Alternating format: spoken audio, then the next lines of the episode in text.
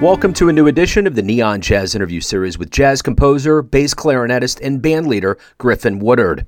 He opened up about his new album with the Griffin Woodard Group, released in 2022 called Completion. Griffin believes in the transformative power of music. He has dedicated years of study to acquiring an in depth understanding of the rich historical lineage of jazz clarinetists. In 2022, he was awarded the ASCAP Foundation Herb Alpert Young Jazz Composer Award for his piece, Kyrie. He is the band leader of this group that serves as a close knit band of musicians dedicated to deeply connecting with audiences through individual and collaborative artistic expression. He's got great insights, great stories. Enjoy the interview. Griffin, hey, thanks, man, for taking a minute out today. I look forward to talking about the album and your life and music. Thank you so much for having me. I'm really honored. Yeah, absolutely. So before we get into your life and we get into the new album, I want to know first and foremost we just went through this COVID period, which was really hard on all musicians. And I'm curious how you survived that time period and how it's changed the way that you approach things now that we're kind of coming out of it and getting back into live music. Thank you very much. That's a great question. So COVID happened as I was uh, just graduating from Oberlin Conservatory, where uh, I met uh, most of all the band members that are featured on the album most of us come from the Oberlin uh, Jazz Department, educated by such greats like uh, Gary Bartz, Billy Hart, um, Jay Ashby, you know, Dan Wall. These were all our teachers. So COVID hit, and we were basically like ejected from the campus, sent home, and we had to graduate from our houses. And all the senior recitals were canceled. All the album plans were canceled everything was done with. And then I went to grad school at New England Conservatory during the height of the pandemic. And it was a very isolating time, but I uh, found I got through it by sitting down and practicing and composing. I composed most of all the music on this album uh, during the pandemic and that really brought me like peace. That's part of what the album is about. Really, music brought me through all of that.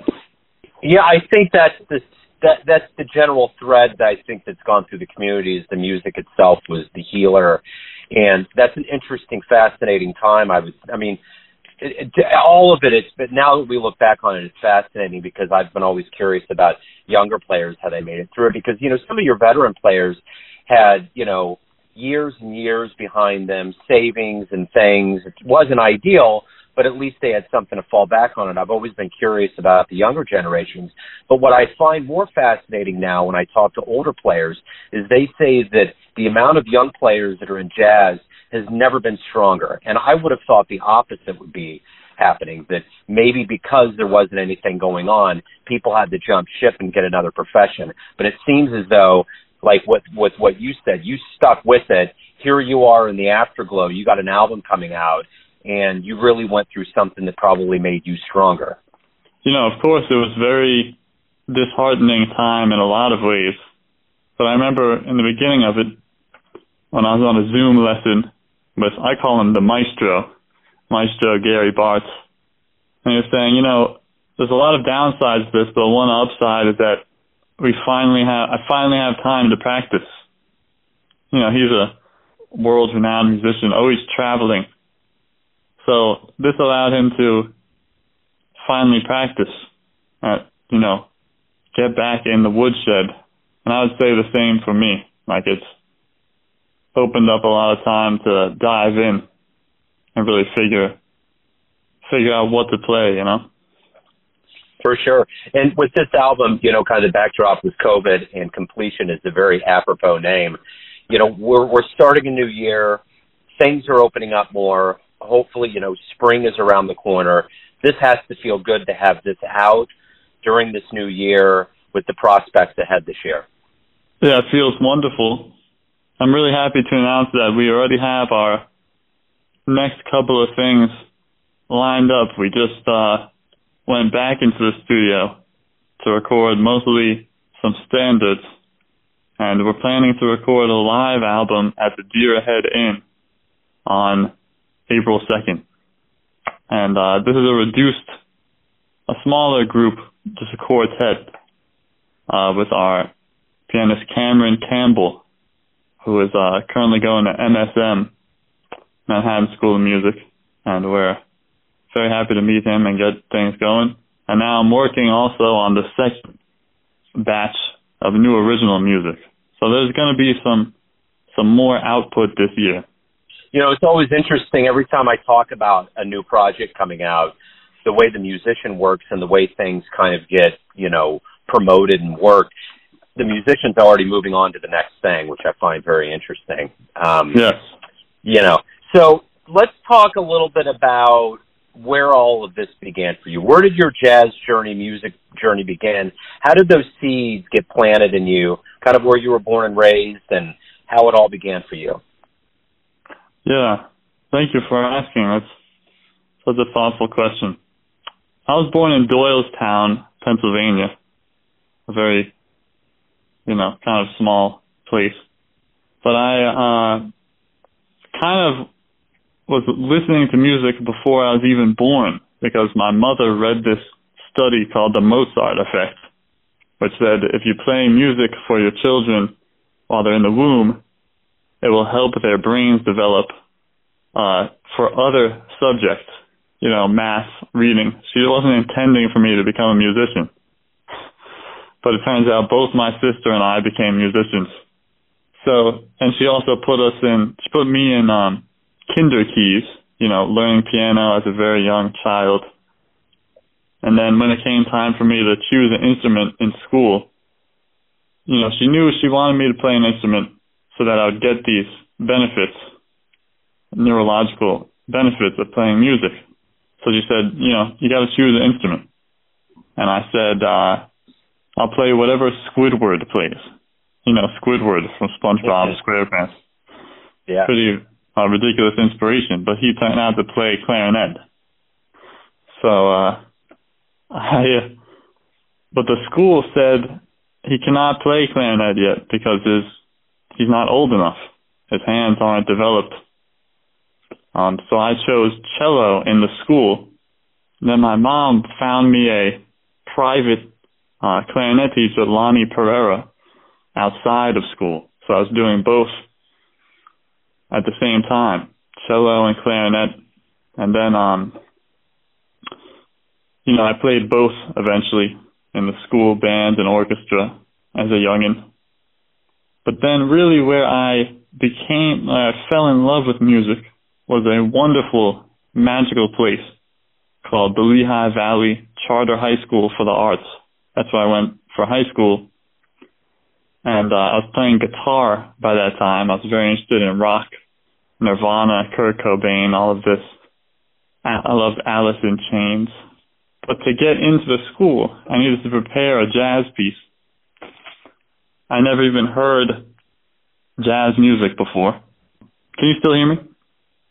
Absolutely, yes. Yeah. So I, I never even heard jazz music before, but uh, I prepared West Coast Blues by the great Wes Montgomery. I had a great guitar teacher at the time, Mr. Demarest at Saucon Valley Music School, and he uh, helped me prepare this. And then when I got into the school, you know, some of the teachers were professional jazz musicians such as Greg Eicher, uh, Michael Lorenz, Frank DeBusolo. So Greg Eicher had worked with Dizzy Gillespie and was very, uh, you know, well-traveled bassist and within the first week, I was hearing John Coltrane, and that changed my life. I was like, I need to go back to a wind instrument to get that singing quality. So that's why I restarted the clarinet. I relearned it, and uh, later switched to bass clarinet. But that school is really what introduced me um, to the great legacy of this music. And, you know, I heard Thelonious Monk, John Coltrane, Miles Davis, Billie Holiday, everyone there for the first time. It really changed my whole path. You know, the interesting thing about the clarinet is, is a lot of the baptisms that many people got into with jazz came from Benny. And I, I remember talking to a, to a veteran clarinetist one time and I was like, what is, for a layperson that doesn't understand the instrument, what's the most what's one of the most common misperceptions or what's one of the beauties of the instrument? And I remember he said, as beautiful as this instrument can be, you can hit one wrong note and wreck the whole thing in one second. Wait, who said that?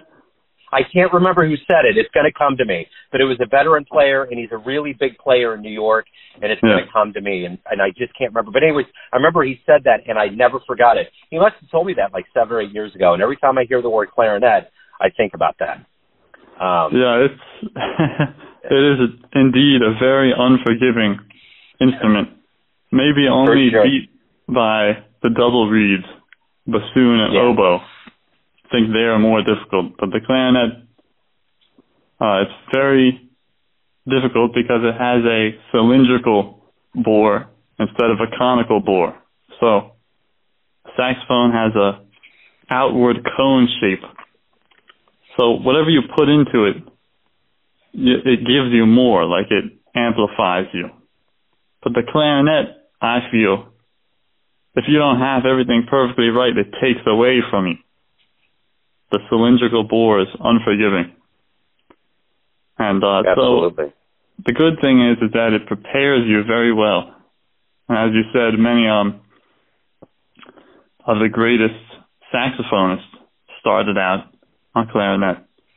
And I'm curious with you, you know, one of the best early impressions we can get is seeing a live show. What was the first live jazz show you saw that really blew you away? My mother's a New Yorker, so we went there a lot when I started getting deeper into the music. And she came with me and now has become a great fan also and has wonderful ears for the music. But she, um, we went to the Mingus Big Band at the Jazz Standard many times. But then what really shook my, and that was amazing, um, getting acquainted with Mingus's music. But what really shook my world was going to see Willerm Delisfort at Smalls. I went to Smalls for the first time and um, it was Willerm Delisfort with Chanel John on uh, vocals and Philip Dizack on trumpet, Godwin Louis on alto saxophone, and uh, Jonathan Michel on bass.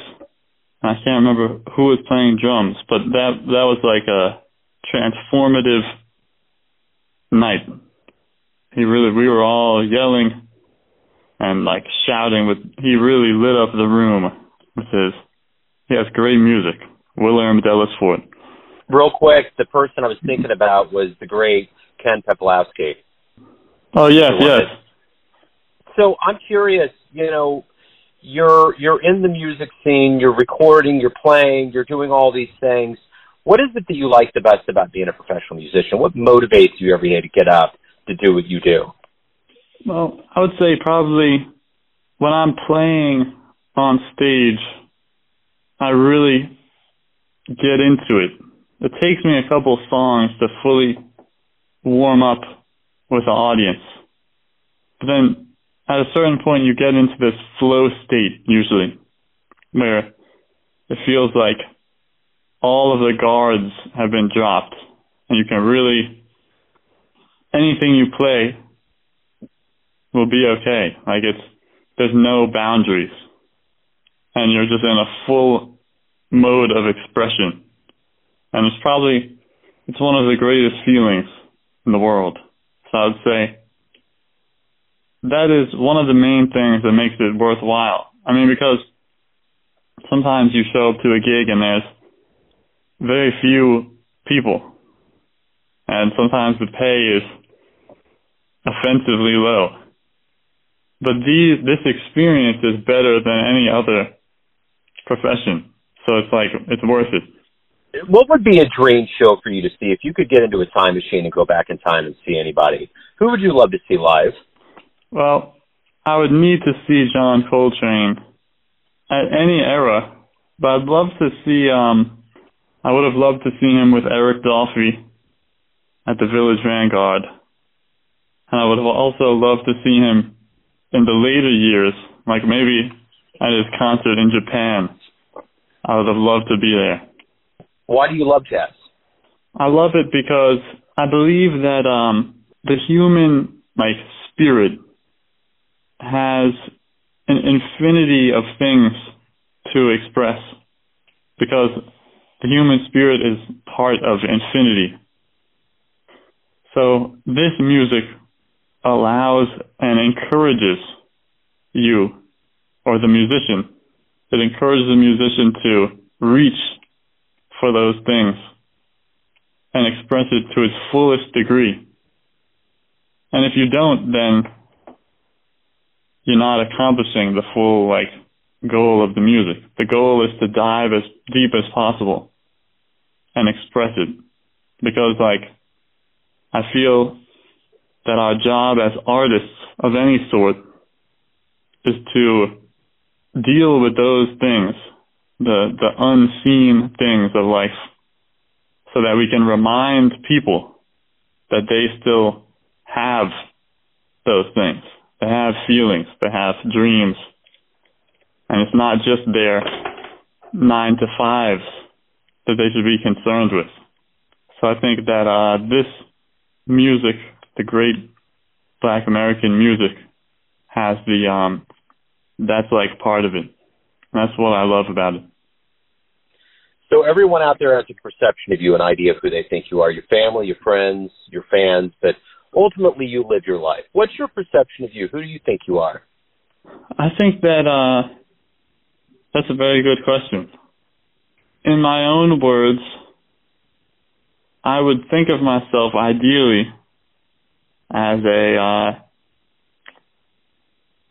like as a praise musician. Like for me, I'm I'm trying to describe um, spiritual things, I'm trying to describe God and positive things so I can uplift people. And even if I don't say anything about that, that's what I want all the music to do. So I would say that uh, I, I think of myself primarily as that.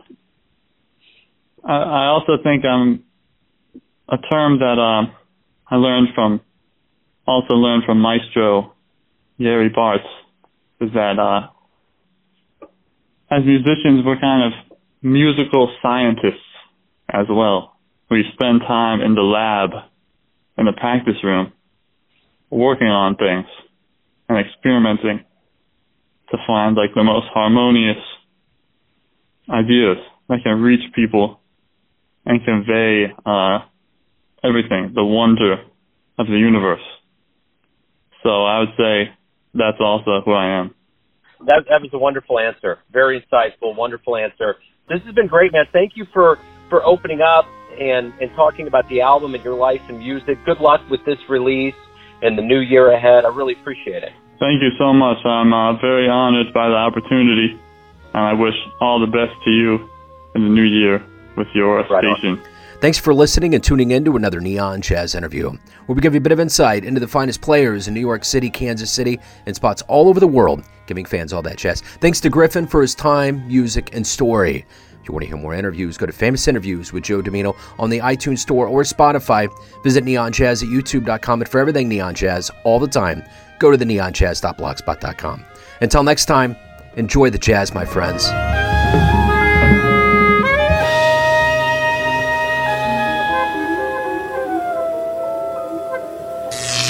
Neon Jazz.